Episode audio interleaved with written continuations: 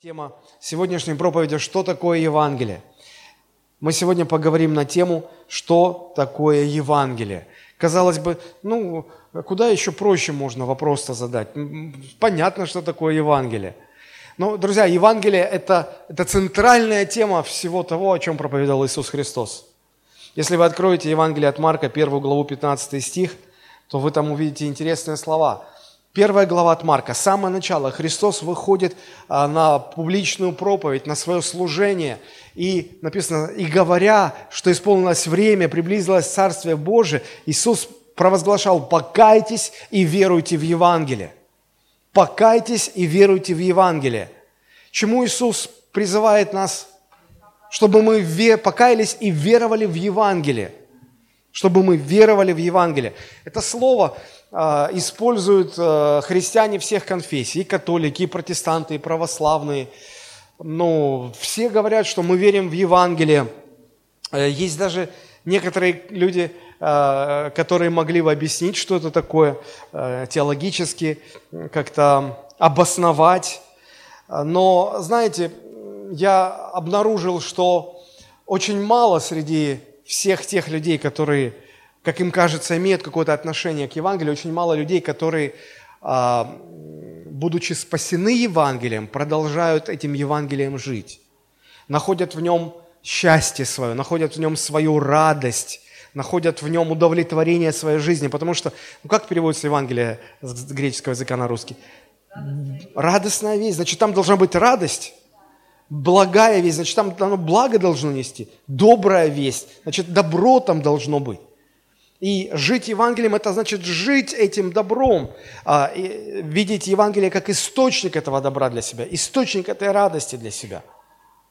Вот об этом сегодня хотелось бы поговорить. Казалось бы, вроде такой простой вопрос.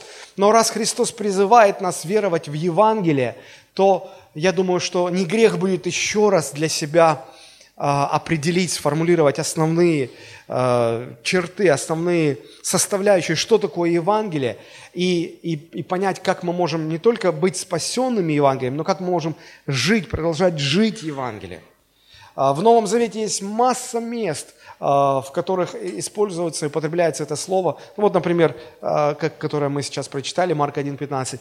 А вот еще одно место, первое послание Коринфянам, 4 глава, 15 стих – где апостол Павел утверждает, «Ибо хотя у вас тысячи наставников во Христе, но немного отцов, я родил вас во Христе Иисусе благовествованием».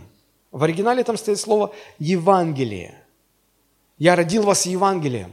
Евангелие, одно из действий Евангелия, оно приводит э, человека к рождению свыше, к духовному возрождению. Это действие Евангелия Христова. Потом апостол Павел так говорит – или Римлянам 1.16, где мы, мы рассуждали в прошлое воскресенье на, на это место Писания, где апостол говорит, «Я не стыжусь благовествования Христова, потому что оно есть сила Божия ко спасению всякому верующему». Вот еще одно действие Евангелия, как Евангелие действует в нашей жизни. В нем есть сила для спасения всякому, кто верит. В нем есть сила – и э, это благовествование, да, это перевод на, на русский язык э, греческого слова «евангелион». «Евангелион». Э, вы можете это слово в оригинальном греческом тексте встречать с разными окончаниями, в разных формах. Но это как и в русском языке. Одно и то же слово, э, ну, допустим, «евангелие», «евангелием», «евангелию». Да, окончания определяют э, число, падеж – и, и так далее. Но это одно и, и, одно и то же слово. Я думаю, что я не ошибусь, если скажу, что э, тема Евангелия во всем Писании, ну давайте пока Новый Завет возьмем, хотя это касается также Ветхого, э, в Новом Завете более очевидно. Тема Евангелия, она как красная нить, которая проходит через весь Новый Завет, через все 27 книг Нового Завета. А, знаете, вот само это понятие, да, проходит красной нитью, откуда это взялось? А, если мне память не изменяет, а, то в 1776 году а, значит, в английском флоте возникла проблема воровства, воровали канаты. Ну, они, они были очень ценным таким вот предметом в, в, в морском флоте. И участились случаи воровства. И для того, чтобы предотвратить это, поступали как? В канат вплетали красную нить. Толстая красная нить, которая была хорошо видна. Причем вплетали таким образом, что если ее вытащить, то распадается весь канат. То есть пользоваться невозможно. Поэтому если ты украл и начинаешь пользоваться этим, по красной нити все поймут, что воровано. А если ты захочешь убрать эту красную нить, разваливается весь канат, ты не можешь им пользоваться. Вот. И, э, то есть, если я говорю, что Евангелие – это красная нить, которая проходит через весь Новый Завет, это значит, уберите оттуда Евангелие, и все рушится. То есть, нет Нового Завета, абсолютно.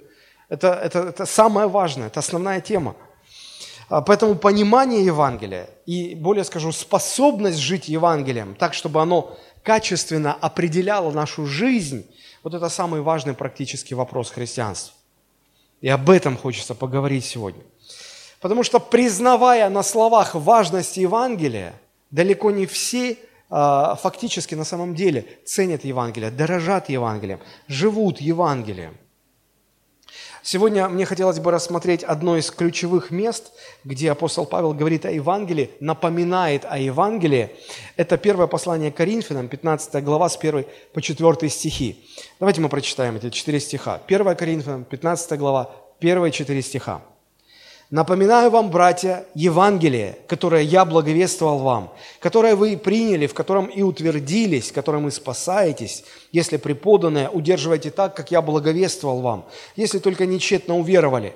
Ибо я первоначально преподал вам то, что и сам принял, то есть, что Христос умер за грехи наши по Писанию, и что Он погребен был, и что воскрес в третий день по Писанию, и что явился Киф, и потом 12, и дальше продолжает, продолжает, продолжает. Смотрите, здесь речь идет о, о Евангелии. Апостол Павел говорит, братья, я напоминаю вам Евангелие, которое вы приняли, которое, в котором вы утвердились, в котором вы и э, продолжаете оставаться, если вы удерживаете. Евангелие удерживать надо, жить этим Евангелием надо. И э, интересно, не просто само по себе э, это это послание, этот отрывок, но э, интересно, в каком контексте преподносятся эти слова. Э, если э, говорить о контексте, то он, он подчеркивает, еще больше подчеркивает важность того, что здесь написано. Что за контекст? Если говорить немного о контексте, то суть такова. Апостол Павел основал церковь в Коринфе, и пробыл там со дня основания этой церкви около 18 месяцев. Мы находим эту информацию в книге «Деяния апостолов». Что такое 18 месяцев? Это полтора года, насколько я понимаю. Да? То есть не так долго. И за эти полтора года он, он основал церковь, она утвердилась, она выросла, она умножилась. Все было хорошо. Но поскольку служение Павла, это было служение апостола, он должен был идти в новые, э, на новые территории, в новые города, чтобы основывать новые церкви. И поэтому он продолжил свое служение в другом месте, поставив в Каринской церкви пасторов, служителей и так далее – и вот он говорит, что у вас тысячи наставников во Христе, в этой, в Каринской церкви. Вроде все должно быть хорошо. Но проходит время, и э, в церковь прокрались лжеучители, которые принесли с собой ложные учения. И э, вот эти верующие в Коринфе, ну, по сути, новообращенные, они не смогли распознать э, это, это лживость этих учений. Они заглотили их, они приняли это. И это поменяло всю их жизнь. И церковь превратилась в сплошной клубок проблем, противоречий. А, я не раз говорил, что Каримская церковь известна ну, среди всех посланий к церквам, среди них есть послание, послание, два послания Каримской церкви, она самая проблемная. Она самая проблемная. Там, там была масса проблем. Надо понимать, что Каринф был э, очень крупным, развитым стратегическим городом в Римской империи. И люди, которые обратились к Богу, они обратились от жизни, которой было свойственно самоутверждение, где был культ э, угождения самого, самому себе, где было просто ну, настолько велико моральное, нравственное растление. Мы сегодня удивляемся там вот этим вот э, проблемам гомосексуализма и прочим, и прочим, и прочим. Тогда было не, не, не лучше, возможно, хуже, потому что многие историки утверждают, что причиной а, которая послужила к распаду Римской империи, было именно морально-нравственное разложение элиты этой империи. И все те грехи, которые сегодня есть, и еще больше, они были и тогда. И вот люди от этой жизни, обратившись, пришли к Богу, пришли в церковь. И э, когда эти лжеучения захватили э, церковь, эти люди снова переключились на э, плотские вот эти все вещи. И, и у них начались соперничества, у них началась конкуренция, они стали хвалиться дарами, а, у кого дары больше, тот и духовнее. Вот, а у тебя нет дара слова знания, нет дара слова мудрости, значит, ты не такой духовный. И, масса-масса проблем. И вот смотрите, а, как, как начинает э, это свое первое послание к Римской церкви апостол Павел. Мы прочитаем в третьей главе первых три стиха.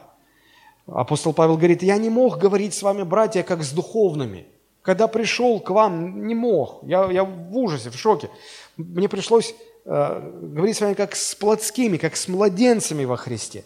Я питал вас молоком, а не твердой пищей, ибо вы еще не в силах, да и теперь не в силах, потому что вы еще плотские, ибо если... А как определить? Как определить, что вы, э, вы по плоти живете? Да вот же, если между вами присутствует зависть, споры, разногласия, то не плотские ли вы? Не по человеческим ли обычаям поступаете? Христовые обычаи в сторону, Христовые установления в сторону, вы снова возвращайтесь к человеческим обычаям. Он говорит, у вас нет духовного роста. Вместо того, чтобы духом умершлять дела плотские, вместо того, чтобы дух побеждал плоть, и вы могли духовно возрастать, у вас наоборот, у вас плоть подавляет дух, и вы возвращаетесь к прежним своим грехам. Это привело к тому, что в церкви возникли группировки. А, церковь разделялась на фракции. И одна фракция утверждала, а мы э, Павловы, а другая фракция говорит, а мы Аполосовы. Аполосовы с Павловым не, не сообщаются. А третьи говорили, а мы Кифины, мы вообще вас не признаем. Самые умные говорили, а мы Христовы, мы круче. Когда в церкви начинается соперничество, кто круче, кто больше, кто лучше, кто лучше проповедует, кто лучше поет, кому микрофон там громче выставляет. Ну, о чем это говорит? Люди соперничают, э, хвалятся своими духовными дарами. Э, там были проблемы с мистикой, когда люди погружались в какие-то мистические переживания, считали, что это глубина духовная, оказывалось, что это просто как апостол Павел сказал, вы э, безрассудно вторгаетесь своим плотским умом в то, что не понимаете просто. Вы заблуждаетесь. Моральная нечистота. Посмотрите, пятая глава первого послания к Коринфянам. Апостол Павел говорит, слушайте, в мире такого нет, что вы допускаете. А что они допускают? Они допустили то, что была семья, да, муж и жена, вот, и у жены была мачеха. Так вот, муж перестал иметь э, половую жизнь со своей женой – и стал иметь половую жизнь с мачехой этой жены. И апостол Павел говорит, вы чего, говорит, в мире такое даже не, не часто встретишь. А вы к этому нормально относитесь. Вы, вам кто-то сказал, что это нормально. Вы чего? Проблемы с нравственной нечистотой, с моральной нечистоплотностью. А, следующая какая там была проблема? Когда верующие судились друг с другом. Тянули друг друга в мирские суды, судились, пытались, и, а, а неверующий мир смеялся. Это эти христиане. Вы же, вы же позорите имя Христа. Там была масса проблем. Там были проблемы, когда верующие злоупотребляли положением и возможностями друг друга. И это и сегодня происходит. Ну, самый такой простой пример. Приходит в церковь новый человек, и все узнают, он покаялся, обратился, принял крещение, и вот узнают, что он владелец, э, э, ну, станция технического обслуживания. И братья все, ой, слава Богу. И приходят к нему, слушай, брат, по-братски, там, зарихтуй машину. Там вот что-то это... Э, в лучшем случае скидку попросят, а в, в худшем случае говорят, да ладно, по-братски же. Что? Слушайте, если вы хотите поддержать бизнес брата своего во Христе, так Покупайте его товары, платите за его услуги, друзьям своим скажите, чтобы они сюда ходили, здесь они обслуживались. Это поддержит бизнес брата ваш. А зачем вы злоупотребляете, чтобы он терял прибыль из-за вас? А, я таких историй могу вам вагон и маленькую тележку рассказать. Когда а, в церковь приходит а, женщина, владелица кафе, Вот. И все, слава Богу, аллилуйя. И э, с одной стороны они ее упрекают, что почему ты в воскресенье работаешь и почему у тебя спиртное там продается. С другой стороны, после служения все толпой заваливают в это кафе, пьют, едят там бесплатно, по-братски же, во Христе. Все нормально. А потом опять в воскресенье ее ругают, что она в воскресенье работает. Что это, как не злоупотребление?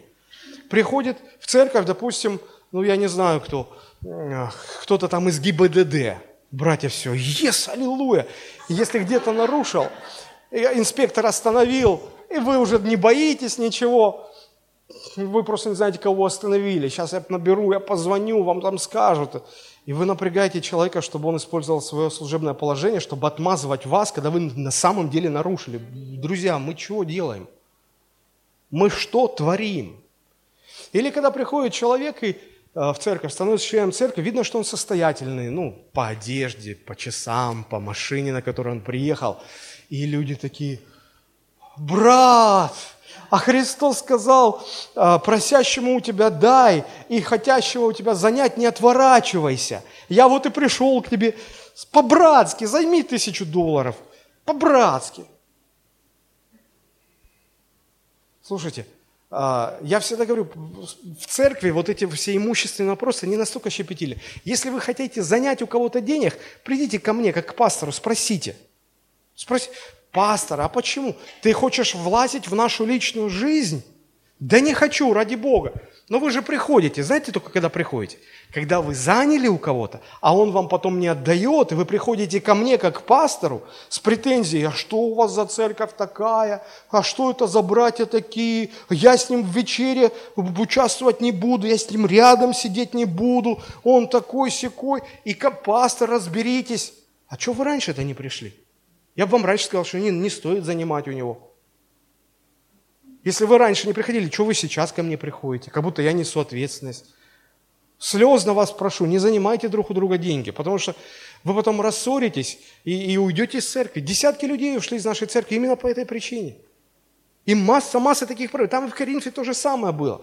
Посмотрите, что об этом говорит э, апостол Павел в послании к фессалоникийцам – а, вот прям по этой теме. 1 Фессалоникийцам, 4 глава, 6 стих. А, «Вразумляя вести себя достойно а, призвания, в которое Христос вас призвал». 6 стих он говорит, «чтобы вы ни в чем, смотрите внимательно, чтобы вы ни в чем не поступали с братом своим противозаконно и корыстолюбиво». О, пришел такой вот человек, у которого есть положение, влияние, а я могу что-то поиметь с этого. А я могу что-то поиметь. Смотрите, апостол Павел говорит, послушайте, не поступайте так, нельзя так поступать. Не, не живите за чужой счет, не, не пользуйтесь служебным положением других людей. И дальше очень страшные слова, потому что Господь мститель за все это. Как и прежде мы говорили вам и свидетельствовали. То есть об этом не раз в церкви говорили. Вот почему я сейчас об этом говорю. И эта проблема не только Нового Завета, эта проблема была и в Ветхом Завете. Посмотрите, книга пророка Малахи, вторая глава, 10 стих. Господь обращается к священникам с претензией, что они распустили народ и довели до, до безумия. Смотрите, в чем упрекает Бог народ. «Не один ли, э, Малахия 2.10, не один ли у вас всех Отец?» В смысле Бог, не, не один ли Бог сотворил вас? Почему же вы вероломно поступаете друг против друга, нарушая тем завет отцов ваших? Почему вы вероломно поступаете друг против друга? А что значит вероломно? Вот это, а, помните, когда, ну как помните, когда Великая Отечественная война началась, да, то Левитан объявлял, а, фашистская Германия вероломно вторглась, вероломно. Что это за слово? Ломать веру. Да потому что у Советского Союза с Германией был подписан акт о ненападении. И, и, и, и люди верили. А вот тут предали, нарушили эту веру, сломали эту веру, вопреки этой вере. Но это тогда. А как в церкви люди могут вероломно поступать? Когда ты своим поведением ломаешь веру другого. И, и потом эта женщина, владелица кафе, приходит и говорит, знаете что? Может, вы, конечно, все такие духовные, но шли бы вы все лесом с таким вашим христианством. люди притыкаются, вы веру их ломаете, вероломно. И Господь говорит, почему вы поступаете вероломно? Почему вы так? Это, это недостойно поведения, так не должно быть. И, и эти проблемы были и в том числе в Каринской церкви. И, и до конца послания апостол одну проблему за другой поднимает, освещает, говорит, как ее решать. И, и в конце, к 15 главе, потому что 15 глава – это фактически конец первого послания Коринфянам, там еще и 16 небольшая, ну а там просто приветы передают. И вот в заключении послания апостол Павел говорит, а теперь я хочу напомнить вам Евангелие. Смотрите, как, как, как сказано. Напоминаю вам, братья, Евангелие, потому что все вот эти проблемы, которые у вас, они не решаются вне Евангелия. Они без Евангелия не могут быть решены. Поэтому я вам хочу напомнить то, на чем вы должны стоять, как на твердом фундаменте, как на основании. И вот здесь апостол Павел а, показывает саму сущность Евангелия выбирает для этого очень интересный подход. Он говорит, напоминаю вам, братья, Евангелие. В оригинале там стоит слово «евангелион». И там даже стоит определенный артикль «то евангелион». А, в некоторых языках есть артикли, определенные, неопределенные. В русском языке такого нет. Но в английском языке есть определенные артикли и неопределенные. И если со словом стоит определенный артикль, то речь идет не просто о Евангелии, а о том самом Евангелии. А в русском языке просто ну, конкретизируются слова. Одно дело сказать, слушай, где-то я потерял ручку свою. А другое дело сказать, где-то я потерял ту самую ручку. Помнишь, мне дарили вот ту самую ручку, вот я ее потерял. То есть не просто какую-то ручку, а, а конкретно вы о ней знаете. И апостол Павел говорит, я вам напоминаю Евангелие, то самое Евангелие, которое я вам преподал, которое я проповедовал вам. Само слово Евангелие, если брать его этимологию, происхождение, оно образуется из двух слов.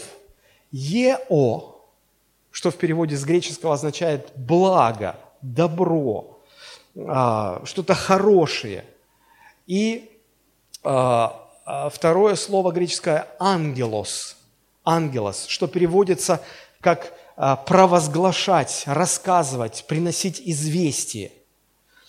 От этого слова «ангелос» происходит слово «ангел», что означает «посланник», «посланный», «курьер», «вестник», Евангелие. То есть дословно, если смотреть этимологию слова, то оно означает, Евангелие – это благо, которое доносится кому-либо, благо, которое кому-то принесено, возвещено.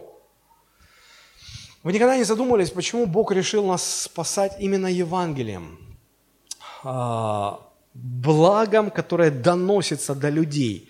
Не просто мысленным согласием людей с какой-то информацией, с какими-то доктринами, но, но именно а, выбрал эту форму, выбрал это слово Евангелион, чтобы мы ощутили и, и, и поняли, что в этом добро для нас, в этом наше счастье. Я понимаю, что вот слово Евангелие, мы же никто не знаем греческий-то, нам это ничего не говорит, Евангелие, а это что-то религиозное какое-то слово. Но в оригинале оно означало, что счастье привалило, добро пришло, благо приходит к вам. И вот э, Господь специально выбрал э, именно такой путь. Почему?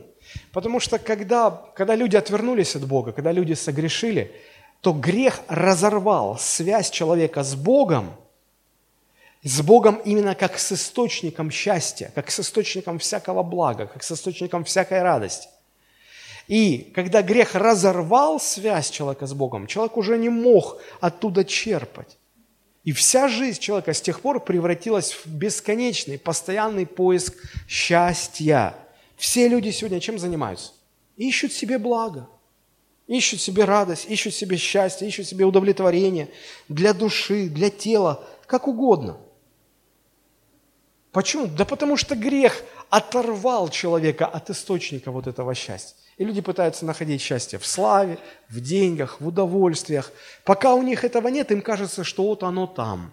А как только они туда попадают, они с прискорбием вынуждены признать, что у меня теперь все это есть, слава есть, деньги есть, удовольствие есть, а счастья все равно нет. Потому что там его нет. И они начинают искать в другом, а может в этом, а может в путешествиях, а может в любви, а может в любимом деле, а может в бизнесе, а может в работе.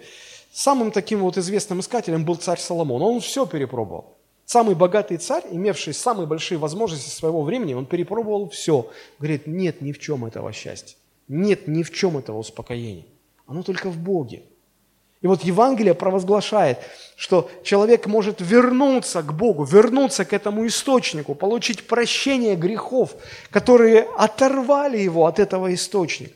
И снова соединиться с этим источником, и снова иметь это счастье. Каждый раз, когда вы слышите слово Евангелие, этим самым Бог хочет достучаться до вас и сказать, послушайте, я хочу вам принести счастье. Вот, вот какой смысл э, э, заложен в это слово. Вы скажете, ну, не, ну понятно, Евангелие это нужно, конечно, мы же им спасаемся. Мы никто не против Евангелия. Но, но немногие, совсем немногие христиане действительно воспринимают Евангелие как источник своей радости, как источник своего счастья, как источник своего мира, внутренней удовлетворенности. Потому что у большинства верующих и счастье, и радость, и мир с покоем, они связаны как-то с другими вещами. Они связаны больше с земными какими-то ценностями. Не-не-не, мы не, не отрицаем Евангелие, оно нам нужно. Но вот так, чтобы жить этим, так, чтобы им радоваться, вот, вот не, не, не все так живут, к сожалению. Я для себя понял одну простую вещь. Проблема всякого греха начинается с неудовлетворенности человека в Боге. Вот как только человек перестает испытывать удовлетворение в Боге, все, его тянет на грех. Ну, посмотрите, это старая дьявольская стратегия. Дьявол приходит в образе змея к Адаму и Еве и говорит, слушайте, вы думаете, что вы Бога знаете. Адам говорит, конечно, знаем, мы же общаемся с Ним. Да ладно, бросьте. Вы, наверное, просто у вас, вам, у вас не хватает аналитического мышления. Адам, что ты имеешь в виду? Ну, ну, смотрите, вот он же, Бог взял и запретил вам есть от одного дерева. Запретил же? Да, запретил. Ну, что ну? Ну, ну так, посмотрите, он же боится, что если вы начнете есть от этого дерева, вы станете как Бог, а ему конкуренция не нужна. И вот, вот начался момент, когда человек подумал, что Бог плохой, что Бог что-то не договаривает, скрывает – и, и так рождается неудовлетворенность в Боге. Как только вы стали неудовлетворены в Боге, вы скатываетесь к греху. Дальше это дело техники. Вы скатываетесь к греху. Сегодня дьявол так вот всех христиан толкает в грех. Он сначала добивается того, чтобы вы почувствовали э, недовольство Богом. Смотрите, как Евангелие пестрит случаями исцелений. Того исцелил, всего исцелил. А я вот здесь, Вася Пупкин, я. Меня почему он не исцеляет? Почему меня? Я что, серо-буро-малиновый? Крайний? Почему меня? И начинается. Ну, значит, он, он, значит, он так любит меня. На, Бог, смотри, я мучаюсь, мне больно, я боль переживаю. На, наслаждайся. Ты же меня не исцеляешь. Ну, так, наверное, тебе это нравится. И че, как Иов, помните? Вот началось с маленького недовольства, неудовлетворенности. Потом пошло, поехало. Это как снежный ком. И дьявол накручивает и накручивает и накручивает. И христиане в Коринфе, они тоже попались на эту удочку тоже где-то им показалось, что Бог какой-то не такой, что-то Бог там не додает, не доделывает, как-то... И поэтому пошло. Вот, одни говорят, а вот нас Бог больше любит, мы, мы, мы Аполосовы, а вы Кифины. Вот, понятно, что. Вот. вот у нас такие дары действуют, у вас такие. И, и пошло, и поехало. И если человек не живет Евангелием, то все, он попадается на это. И апостол Павел говорит, послушайте, вам Евангелие нужно было не только тогда, когда вы уверовали и приняли спасение, вам нужно дальше жить этим Евангелием. Иначе вы тщетно уверовали. Посмотрите, как написано, которым вы спасаетесь, если преподанное удерживаете, так как я благовествовал вам, если только не тщетно уверовали. Потому что если вы не удерживаете Евангелие, не продолжаете дальше жить Евангелием, то вы, ваша вера становится тщетной. Вас обязательно дьявол поймает на чем-то. В этом проблема. В этом проблема. И вот э, такие люди, которые только спаслись Евангелием, а дальше их жизнь не меняется. Они, они ходят в церковь, да, но они как жили, так и живут. Вот, вот, вот их жизнь нисколечко не меняется.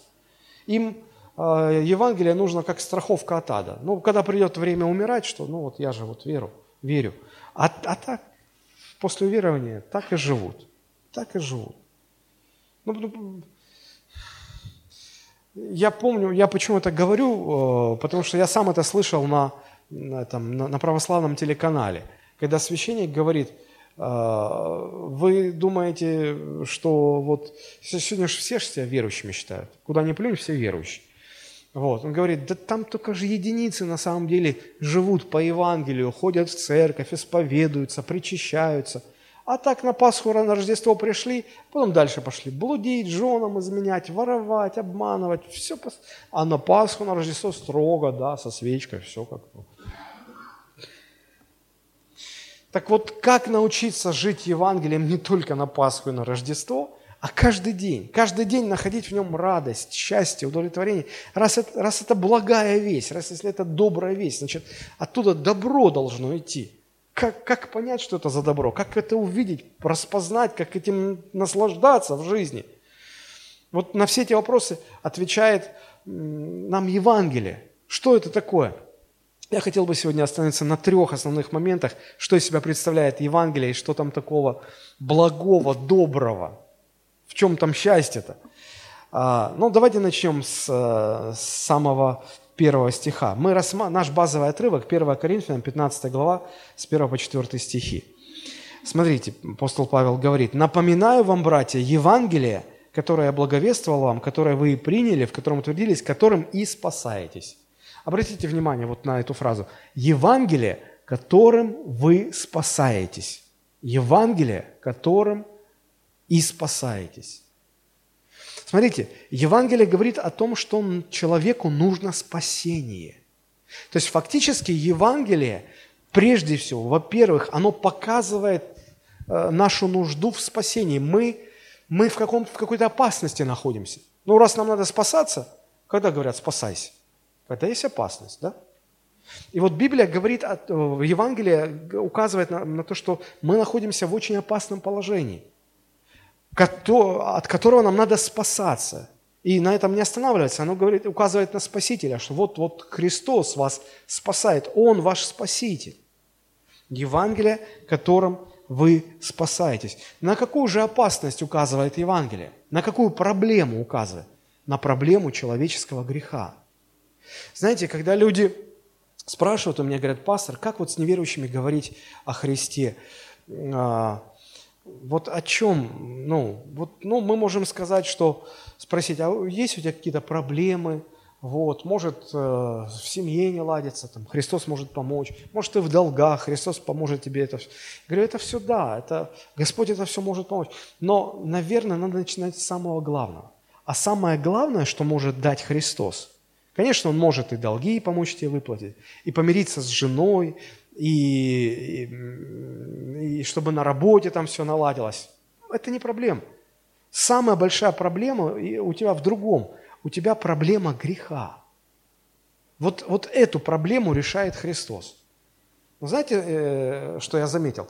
Когда начинаешь с людьми говорить, что Христос может дать тебе миллион долларов, люди слушают. Когда говоришь, что Христос может улучшить твои жилищные условия, люди слушают что он может помочь тебе там с женой, конфликт, что-то что сделать. Люди слушают. Когда ты говоришь, что Христос может решить проблему твоего греха, люди говорят, нет, нет, давай лучше про долги, про деньги. То есть о чем это говорит? Люди не осознают, что грех для них это серьезная проблема. Им кажется, что нет такой беды, нет такой опасности. Гораздо важнее мне сейчас вот по долгам заплатить. Вот в этом проблема. В этом проблема. Люди уверены, что им не нужно ни от чего спасаться. Само слово Евангелие, а, знаете, вам может показаться, что это слово и сама эта концепция, да, она введена только в Новом Завете. Что в Ветхом Завете этого нет. На самом деле а, слово Евангелие есть и в Ветхом Завете, и в Новом Завете. Это слово есть и в древнегреческом языке, на котором был написан Новый Завет, и в древнееврейском языке, на котором был написан Ветхий Завет.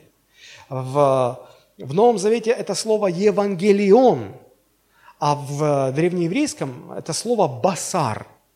Еврейское слово «басар», которое означает то же самое – «Евангелие».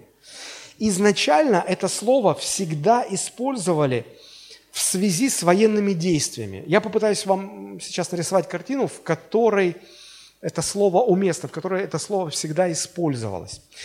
А, в те времена очень часто происходили войны. Войны между странами, войны между городами. И вот когда город находился в смертельной опасности, когда объявлялась война или осада города, ну, жители понимали, вот военные действия. Что обычно происходило? А, все, кто были способны воевать из этого города, они отправлялись на поле сражения. А в городе оставались женщины, дети, старики, ну, кто не мог а, брать оружие в руки.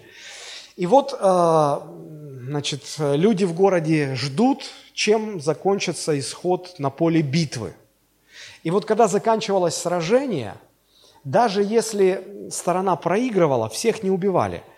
Обязательно кого-то одного оставляли в проигравшей стороне, чтобы он как вестник вернулся к своим и рассказал, что проиграна битва.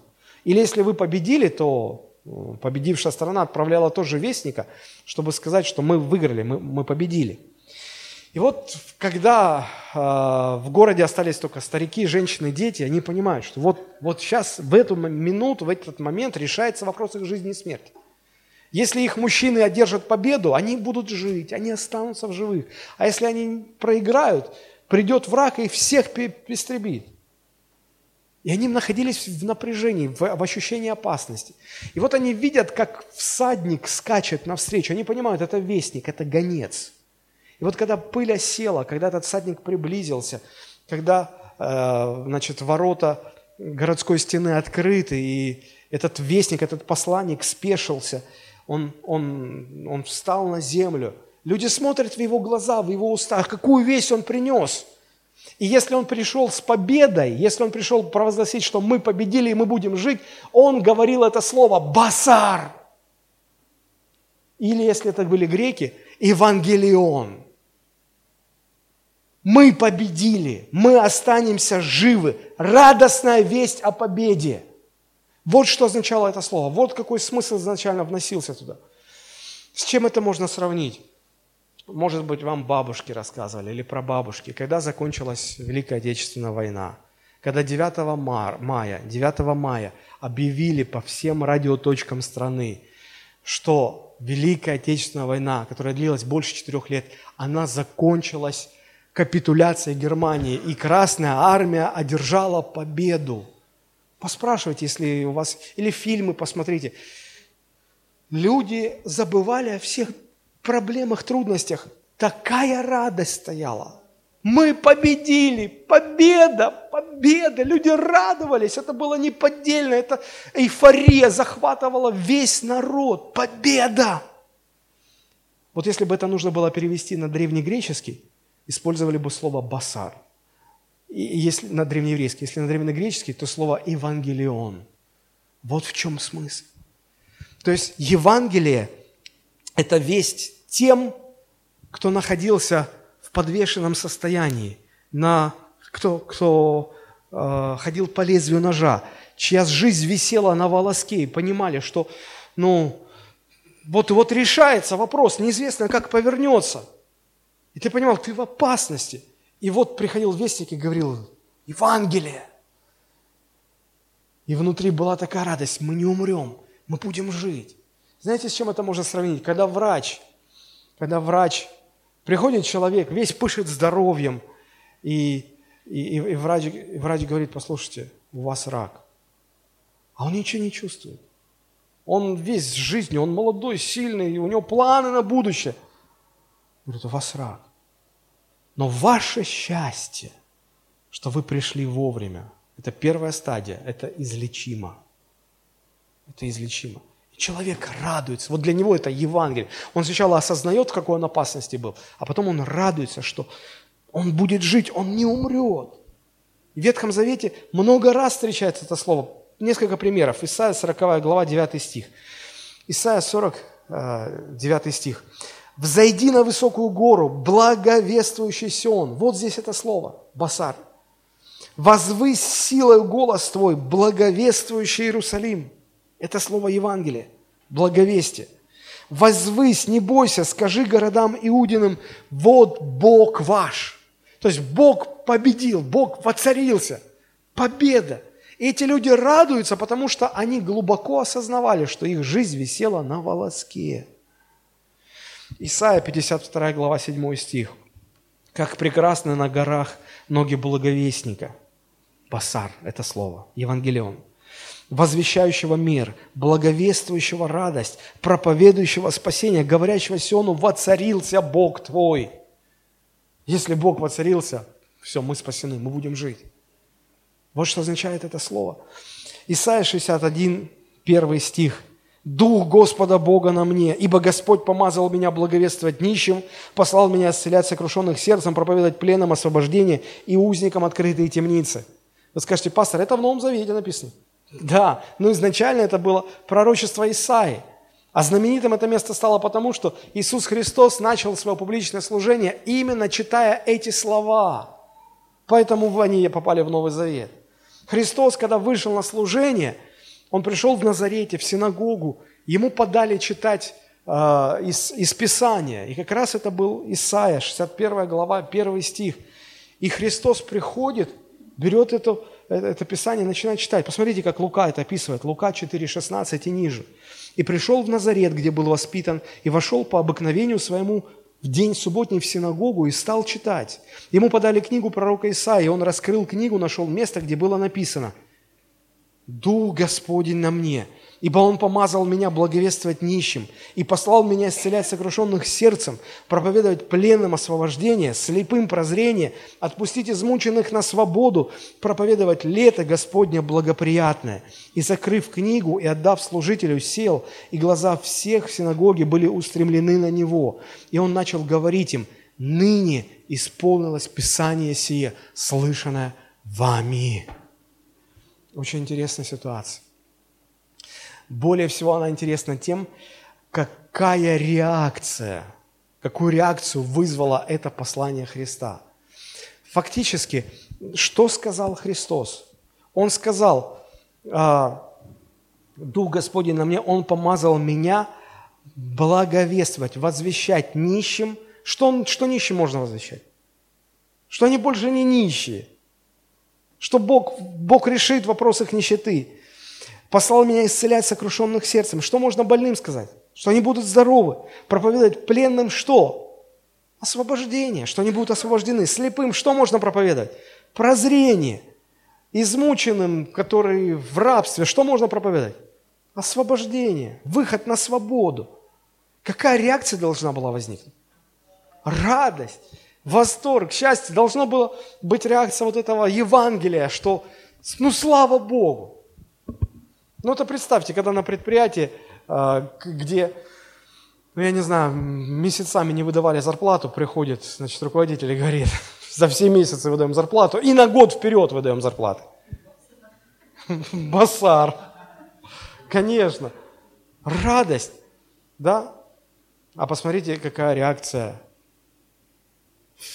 встретила эти слова Христа и как это описывает Лука. Лука 24 глава с 28 по 30 стих. «Услышав это, все в синагоге исполнились ярости. И, встав, выгнали его вон из города и повели на вершину горы, на которой город их был построен, чтобы свергнуть его. Но он, пройдя посреди них, удалился. Они все исполнились яростью. Они выгнали из синагоги, выгнали из города. Они потащили его на, на обрыв. Я был в Назарете на этом обрыве. Мне э, экскурсовод говорит, да не бойтесь, подойдите ближе. Я ближе, чем на полтора метра, мне страшно подойти, потому что там ответственная такая скала, и я и так высоты боюсь. А вы представьте, вот толпа волочет человека, чтобы тут скинуть. Это, это как нужно яростью... То есть что там, почему такая реакция? На, что он плохого сказал? Это знаете, как сегодня реакция? На э, вот этой неделе по телевизору значит, показывали фрагменты э, того, что происходило в Сочи на Валдайском дискуссионном клубе. Это такая политическая площадка. Вот. И, э, ну, вы же новости смотрите, да?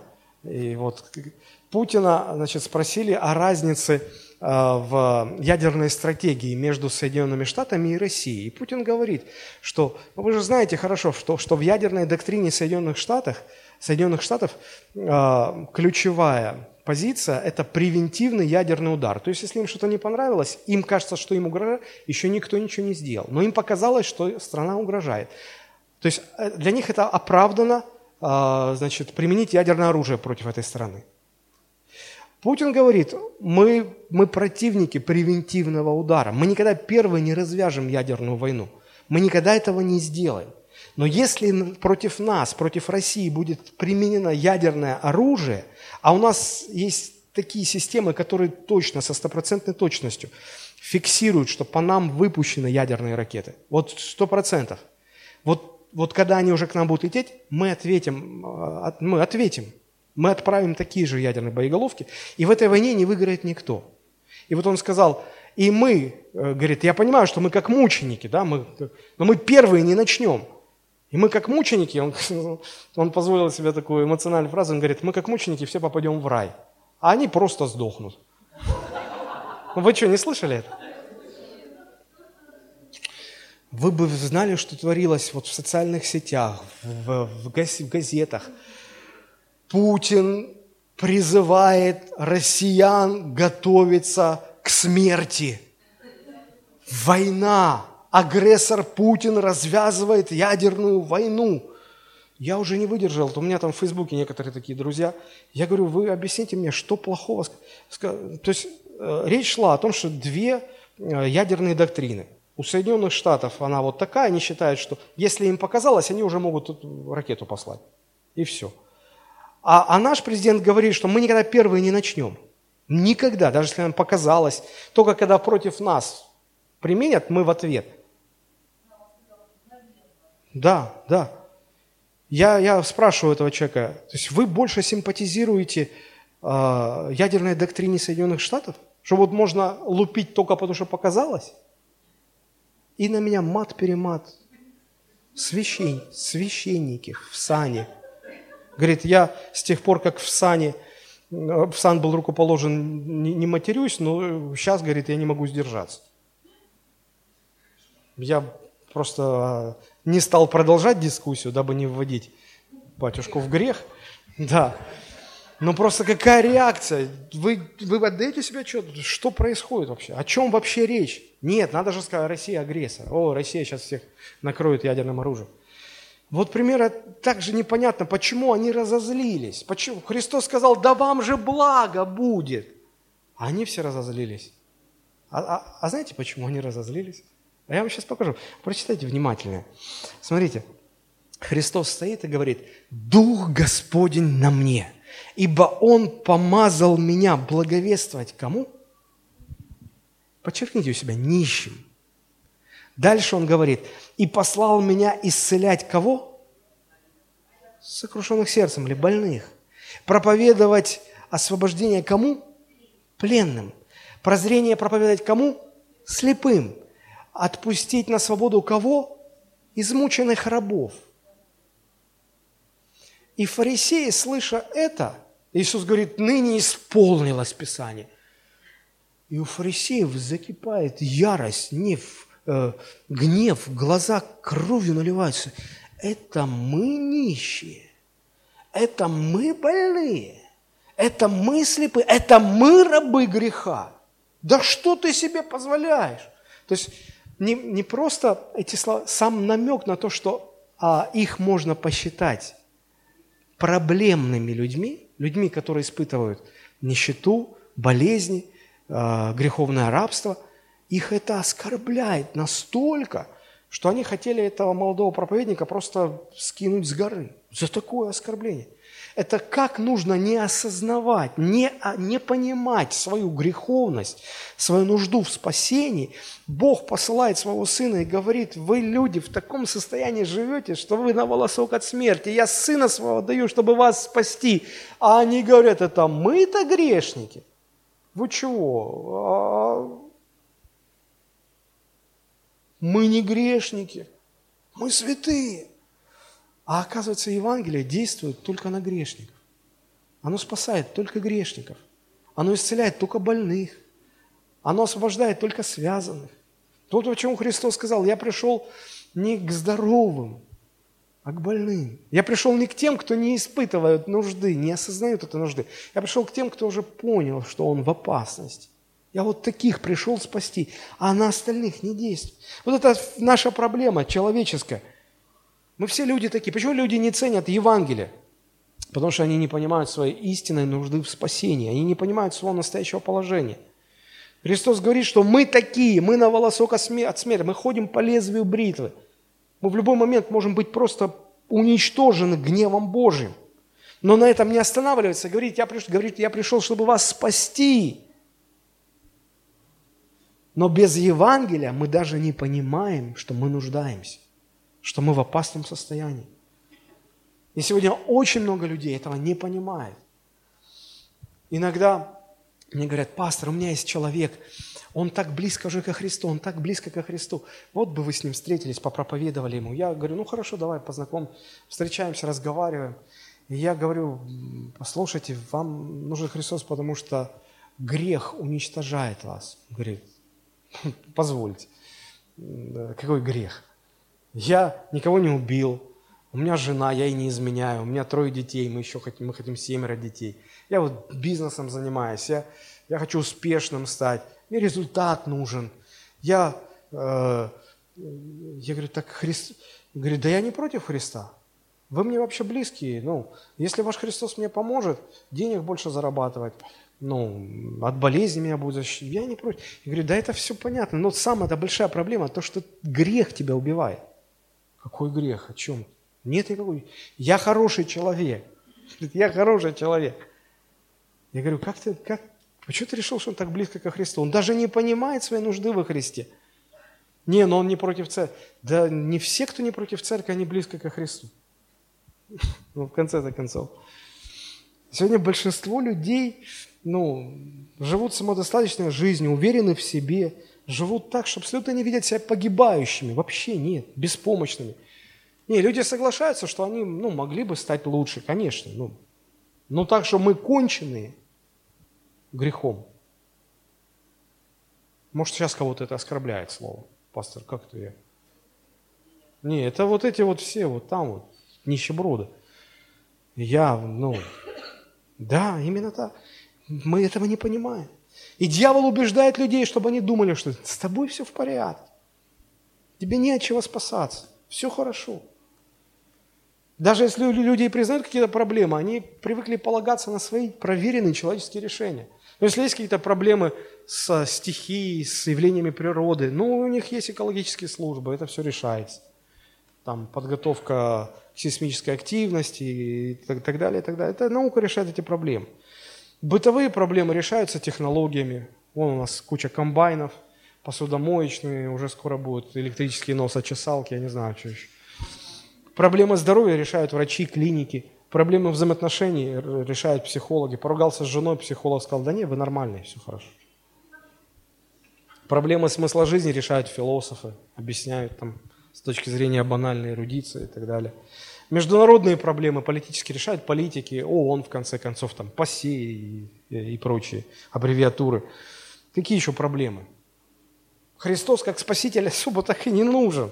Ну, как благодетель, как помощник. Ну да, ну, мы не против. А другого Бога, который говорит, что вы кончены в своих грехах, и вы, у вас, вам нет спасения, вы без, без Христа вы, вы, вы не можете быть спасены. Нет, такое Евангелие нас оскорбляет. Оскорбляет. Почему? А потому что нет признания своей нищеты, своей греховности, своей погибели. Вот первое, что делает Евангелие, оно указывает нам, что мы вот в этом нуждаемся. Но люди привыкли, все проблемы. Они только не учли одного, что есть одна проблема, которая людьми никак не решается. Нам всем однажды придется умирать. И вот эта проблема никак не решается, несмотря на многочисленные попытки. Христос однажды сравнил э, время перед его вторым пришествием с временем, в которое жил Ной. Ну вот, Матфея 24 глава, 38-39 стихи. «Ибо как в дни Ноя перед потопом ели, пили, женились, выходили замуж, до того дня, как вошел Ной в ковчег, и не думали, пока не пришел потоп и не истребил всех. Так будет и в пришествии Сына Человеческого. В чем схожесть? А помните Лота, а, из-за чего погибли зятья и дочери Лота? По одной только причине. Они погибли только по одной причине. Потому что они не понимали ужаса своего положения. Потому что к Лоту пришел ангел Господень и сказал, я пришел вывести тебя, потому что этот город в эту ночь будет залит огнем и серой, все погибнут.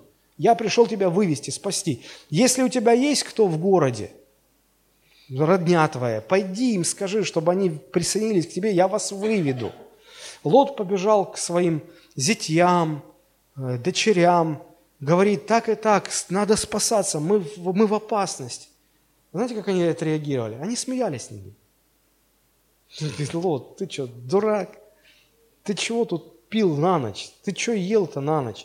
Какая опасность? Смотри, город живет своей жизнью, все нормально, все хорошо. Лот говорит, да послушайте, я вас умоляю, ну вы же все погибнете. Слушай, иди проспись в конце концов. И они смеялись. Знаете, вот сегодня мы, мы умоляем людей, говорим, люди, Христос придет второй раз на эту землю. И если вы не спасены Христом, если вы не ощущаете свою нужду в Нем, если вы не веруете в Евангелие, вы все погибнете – а люди смеются над нами. Там вы тут дурака валяете.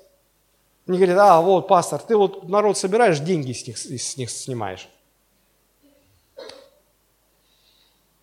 Для того, чтобы деньги зарабатывать, есть бизнес. Вот, вот тебе нужны деньги, иди занимайся бизнесом. Мы говорим о том, что есть серьезная опасность. Не верят, не верят. Потому, вот, ну, в чем вот, смотрите как, Ибо как в дни перед потопом ели, пили, женились выходили замуж до того дня, как Ной вошел в ковчег, и можете у себя в Библии подчеркнуть, и не думали. И не думали, не понимали, не думали даже. Считали, что мы дурака валяем. И не думали, пока не, пока не началось. А знаете, мне кажется, что когда мы все туда попадем, наверняка кто-то будет порываться за грудки брать. Почему ты мне не сказал? Почему ты меня не убедил? Почему ты не достучался до меня? Да за тебя стучались, ты же смеялся над нами. Без Евангелия люди даже не понимают, не осознают то бедственное, катастрофическое положение, в котором находятся. Просто не осознают эту огромную опасность, которая нам угрожает. А Евангелие открывает. Не просто открывает, а говорит, что есть спасение. Как этому не радоваться, я не понимаю. Как этому не радоваться? Я помню, в 2016 году, 14 июля, я прилетел в Москву.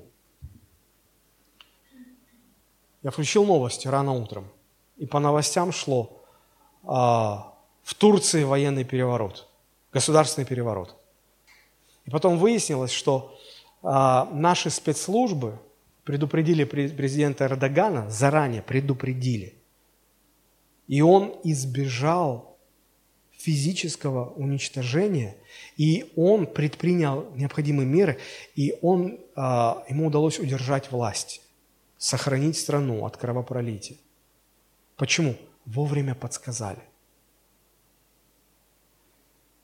Как вам кажется, он радовался этому или нет? Конечно. Хотя э, отношения между Россией и Турцией в тот момент, они же летчика нашего сбили, там были очень сложные отношения. Политика – дело сложное. Но я к чему? Когда вовремя тебе, тебя предупредили об опасности, и ты избежал, и видишь, что это были не, не слова, не пустые слова, а на самом деле так и было. Ты радуешься, что ты, вот оно, вот это Евангелие, вот в этом смысл Евангелия. Напоминая Коринфянам Евангелие, Павел хотел а, показать им, слушайте, вы а, поднимите свои взоры от ваших мелочных проблем, и вы вернитесь к Евангелию, чтобы вы поняли, осознали, что вы без Христа погибшие грешники. Итак, первое, что делает Евангелие, оно указывает нам на нашу нужду в спасении и в Спасителе. Второе, что делает Евангелие, оно освобождает от греха. Посмотрите, 1 Коринфянам, 15 глава, 3 стих. «Ибо я первоначально преподал вам то, что и сам принял, что Христос умер за грехи наши по Писанию». Христос умер за наши грехи. Он решает проблему греха. У греха есть две такие вот проблемы. Первое, то, что грех делает нас виновными перед Богом. И второе, грех, находясь в нас, он нас разрушает. Ну, давайте о первом поговорим. Грех делает нас виновными перед Богом. Вы когда-нибудь думали, что вы виноваты перед Богом? Вот просто задумайтесь. Вам кажется, а что я Богу такого сделал? Я ничего ему не делал. Ни плохого, ни хорошего. Ну, ни плохого ничего не делал. Это вам кажется. Библия говорит, что вообще Библия всех неверующих людей, знаете, как называет? Дети гнева. Посмотрите, это Ефесянам 2 глава, первые три стиха. Ефесянам 2 глава, первые три стиха. «И вас, мертвых по преступлениям и грехам вашим, в которых вы некогда жили по обычаю мира сего, по воле князя, господствующего в воздухе, духа, действующего ныне в сынах противления, между которыми мы все жили некогда по нашим плотским похотям, исполняя желания плоти и помыслов, и были по природе кем? Чадами гнева». Мы были дети гнева, потому что Бог на нас гневался. Любой грех – это вызов, который человек бросает Богу, утверждая свою правоту, утверждая свое право поступать так, как мне кажется правильным, и плюя при этом на все Божьи законы, заповеди и постановления. Вот на прошлое, чтобы вам понятнее было, на прошлой неделе был этот бой между дагестанцем нашим, как его звали? Хабиб и этим ирландцем, Макгрегор, да? Помните, чем закончилось там? Э, говорят, что вот э, этот ирландец, он стал провоцировать нашего, да? Он начал ругать его отца, мать, его религию ругать. И тот, ну, он, его сдерживали, его удерживали, но не удержали. И он полез в драку. Вот вы можете себе представить, что грех нас делает настолько виновными перед Богом, что Бог готов нас уничтожить, готов. И только Христова милость сдерживает Бога. И пока удерживает, пока удерживает. Если бы не было, Божий гнев испепелил бы нас. Вот почему мы названы чадами гнева. Бог гневается на грешников. Был такой проповедник Джонатан Эдвардс, у него была знаменитая проповедь «Грешники в руках разгневанного Бога». Маленький фрагмент прочитаю. Он просто стоял на, на улице города, и он просто читал с листа эту проповедь, а люди сотнями вокруг падали на землю, плакали, сознавая свою греховность. Дух Святой так сильно их обличал. С него началось, с этой проповеди началось большое пробуждение. И вот цитата из этой проповеди. «Над их головами, то есть над головами грешников, над их головами постоянно раскачивается меч божественного правосудия. И только лишь рука милующего Бога и его воля удерживает его в стороне. Они уже приговорены к осуждению в аду. Это значит, что они уже заслужили, чтобы быть вверженными туда, потому что закон Божий – это вечное неизменяемое мерило праведности, которое Бог положил между собой и человечеством, стал их справедливым обвинителем и уже осудил их, так что они уже принадлежат аду а неверующий уже осужден, говорил Христос, Иоанн 3,18. Гнев Божий горит против них, их проклятие не дремлет, преисподняя давно уже готова встречать их, огонь зажжен, пламя яростно бушует, печь раскаленная готова пожрать их, сверкающий меч отточен и занесен над ними, и бездна раскрыла для них зияющую пасть. Эти слова а, давали людям понять, в каком они опасном положении. Они висят на волоске. И вот сейчас, может, они чихнут, и волосок оборвется. И все, погибель. Вечная погибель.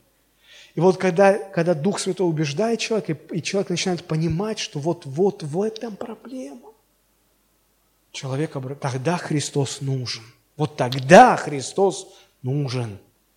И Христос прощает. И прощая, Он снимает с нас вину. Так что Бог уже не пытается нас истребить. Бог нас воспринимает как своих детей. Вот что делает Христос, вот что делает Евангелие. Вот что делает Евангелие. Друзья, однажды каждому человеку придется предстать перед Богом один на один. И только спасенный Христом может стоять перед Богом, не испытывая это давление гнева, потому что этот гнев весь испил и принял на себя Спаситель Иисус Христос. Остальным от возмездия не уйти. Я как-то, мне попалась в интернете статья о, о памятниках о, этим криминальным авторитетам. Просто там такие монументы возведены, у кого что круче. Я смотрел, читал, и, и все, всех их настигло возмездие. Кто-то от своих, кого-то спецслужбы нашли. Я просто вот стал размышлять, слушайте, если, если даже здесь на земле от человеческого возмездия, ну никак, ну рано или поздно, ну никак не уйти. Ну как вы уйдете от Божьего возмездия? У него все возможности, вся сила, вся власть. Никакая спецслужба не сравнится с его спецслужбой. У него досье на всех – вы можете оправдываться перед людьми, а Бог читает ваши мысли. Бог знает ваши мысли, она еще к вам не пришла, Он знает ее уже. Вы как оправдаете, вы как избежите этого гнева? Это нереально. Вот почему Евангелие – это благая весть. Потому что во Христе мы получаем оправдание. Мы больше не виновны перед Богом. Бог больше не гневается. Разве это не радость? Эту радость возвещает Евангелие. То есть ну, грех не только он делает нас виновными перед Богом. Грех еще, а, находясь в нас, он начинает нас разрушать. Знаете, это как кариес. Если он уже в зубной ткани есть, если вы не идете к врачу и ничего не предпринимаете, он продолжает разъедать зубную ткань. Как рак. Если это одна клеточка заболела раком, он начинает пожирать все остальные клетки. Так и грех. Если он есть в вас, не думайте, что он ничего не делает, он начинает разрушать и ваше тело, и вашу душу. Просто у всех по-разному. У кого-то это сильно видно, у кого-то нет. У кого-то достигло точки апогея какого-то этого, ну, я не знаю, как его назвать. Вот, вот на этой неделе в Керчи 19-летний пацан взял ружье, одел на себя солдатские ботинки, майку с надписью «Ненависть» и пошел в свой колледж расстреливать всех. Ну, это, это, это как грех должен был разрушить все у него в голове. Он, он убил 20 человек. Это, это что? Еще, и знаете, те люди, которые его осуждают, а, а его нельзя не осуждать, они сейчас пытаются, вместо того, чтобы искать реальные причины, что и как, они нашли, вот вчера я буквально слушал по телевизору, они говорят, вот его мать ходила в секту свидетелей Иеговы, а значит, он тоже имеет отношение к этой секте, а значит, вот свидетели Иеговы. Да вы обратитесь к любому маломальскому религоведу. Ну, свидетелей Иеговы можно в чем угодно обвинять, они не подарки, я с ними не согласен. Но послушайте, это, это самые безобидные религиозные существа на свете. Они не идут в армию, они боятся прикоснуться к оружию, они не берут в руки оружие, они не принимают присягу. Они готовы э, умереть, но не прикоснуться к оружию. Вы мне хотите сказать, что он адепт свидетелей Иеговы, пошел 20 человек расстрелял? У вас что в голове? Нет, я понимаю, так проще. Народ, как вот Иван Демидов в 90-е лихие сказал, people have it. Люди съедят это все. Съедят. Нам же главное как-то объяснить это все. Вместо того, чтобы на самом деле расследование, вместо того, чтобы на самом деле ловить э, сынков всяких депутатов, губернаторов, которые таранят просто автобусные остановки, которые на огромных скоростях, на своих бешено дорогих автомобилях в такие ДТП попадают. Недавно совсем один губернатор защищал своего сына, говорит, ну подумаешь, ну въехал мальчик в двух нищебродов. На скорости в 200 км в час он в, в такси въехал, парень с девушкой ехали насмерть, а водитель ну, выжил, но в, в критическом состоянии. Вот, вот их ловите. Нет, они в кусты спрячутся. О, ты на 5 километров в час превысил. Мне говорят, останавливает как-то инспектор ГИБДД, говорит, почему вы едете в левом ряду? Я говорю, «А, я что нарушил? Я пристегнут, я скорость не превысил. Он говорит, посмотрите, правый ряд свободен, а по правилам вы должны ехать в правом ряду. Я говорю, можно я вам пожму руку? Он такой протягивает, я вас поздравляю, вы поймали злостного нарушителя. Поздравляю. Вам нечем заняться больше? Он говорит, фамилия, давайте, права. Говорит, значит, какие штрафы были за последнее время? Я говорю, у меня нет штрафов. Он говорит, такого не бывает. Сейчас мы тебя пробьем. Сади в машину. Сел, он пробивает. Он смотрит с 2005 года, никаких штрафов. Говорит, ты что, не ездишь? Я говорю, я езжу.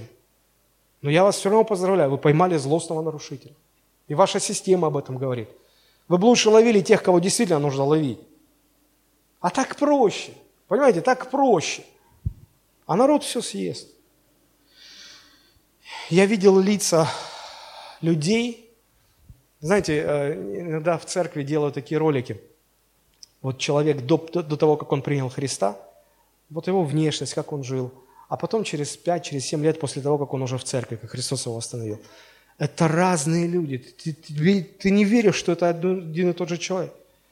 Как грех разрушал душу и тело. И как Бог, когда человек пришел ко Христу, как Евангелие остановило это разрушающее действие греха.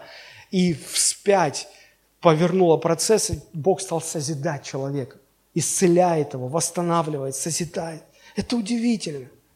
Евангелие не только открывает нашу нужду в спасении, в Спасителе, не только освобождает от вины греха, оно еще останавливает разрушающее действие греха. Вот что такое Евангелие. И последнее, заканчиваю уже.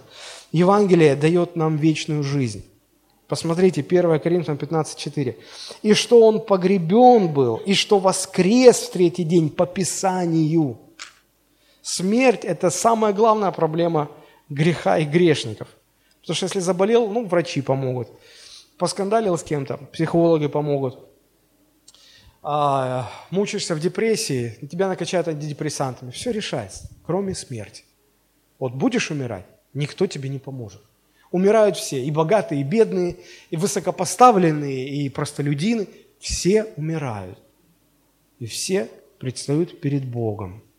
И вот только Евангелие дает вечную жизнь ну, я не знаю, в как другой религии, где а, говорилось бы о том, что сам Бог спустился к людям, стал человеком, умер за их вину, за их грех а, на кресте, воскрес, победил смерть и сказал, что все, кто в Него будет верить, а, они тоже побеждают смерть. Но посмотрите, ниже в 15 главе, 1 Коринфянам, 15 глава, 3, 3 8. Апостол Павел говорит, «Ибо я первоначально преподал вам то, что и сам принял, что Христос умер за грехи нашего Писания». Это не то, что там показалось, что Он умер, на самом деле Он не умирал, поэтому вроде как Он умер на самом деле. Там римляне печать поставили, что Он умер, а они в игры не играли. И что Он погребен был, и что воскрес в третий день по Писанию, и что явился Кифе, Он, воскресший Христос, Он явился Петру, потом явился двенадцати, ученикам. Смотрите, потом явился более нежели 500 братьям в одно время. То есть более 500 человек видели Христа воскресшим, из которых большая часть до ныне в живых, а некоторые почили. Это как подстроить можно?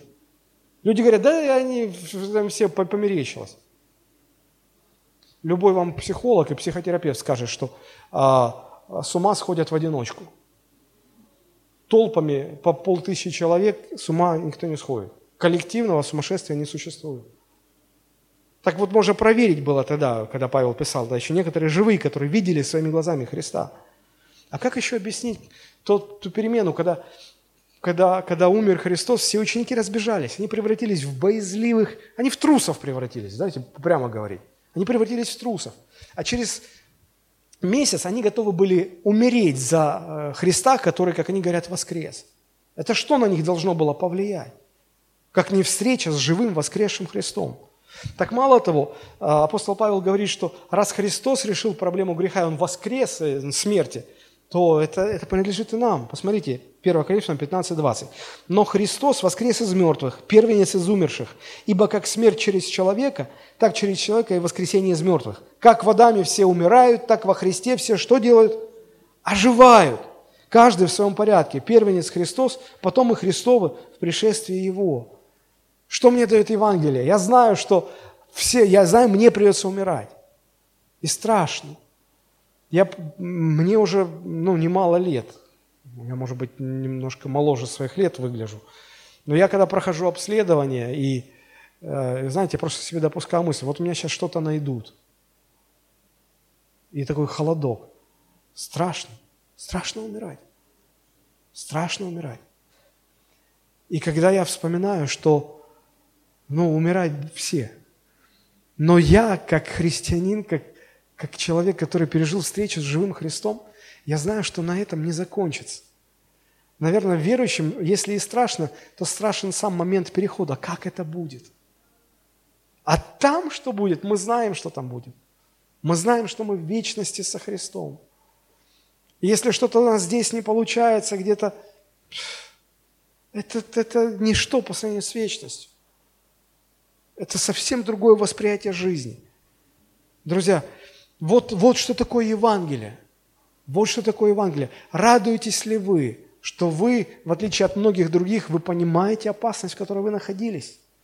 И вы не отвергли Христова прощения, а приняли его. Вы оправданы.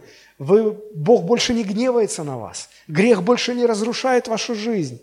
И и проблема смерти решена, потому что когда придет момент, это, это будет не, не ужас того, а что там, а это будет радостный переход, встреча со своим Спасителем.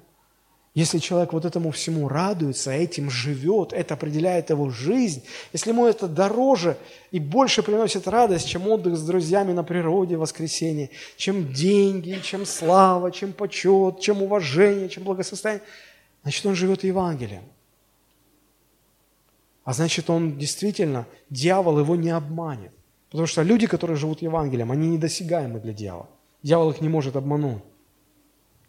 И вот, вот если эти факты определяют нашу жизнь, являются основным источником нашей радости, удовлетворения в жизни, значит, мы живем Евангелием. Значит, мы поняли, что это такое. И вот люди, которые это понимают, они могут понять, как это человек отвергает Христа и говорит – я не хочу принимать вашего Христа. Вот для нас это дико как-то. Поэтому мы сегодня, мы каждый день, мы, мы умоляем людей, как апостол Павел говорил, мы посланник от имени Христова, мы просим, мы умоляем, люди, примиритесь с Богом. Это не шутки, это не хихоньки-хахоньки, это реальность. Примиритесь с Богом. Христос сказал, будет как водяное. И не думали, что они в опасности.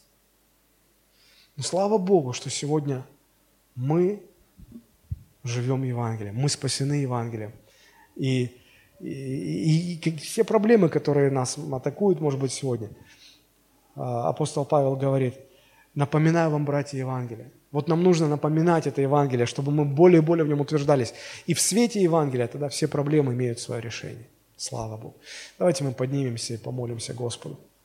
Если у вас есть желание ну, если вы чувствуете благодарность Богу, благодарите Его, возносите Ему хвалу, поклоняйтесь Ему. Господь, мы, мы, я так благодарен Тебе, что Ты открылся мне. Потому что я помню, как я жил, не зная Тебя, не зная Евангелия.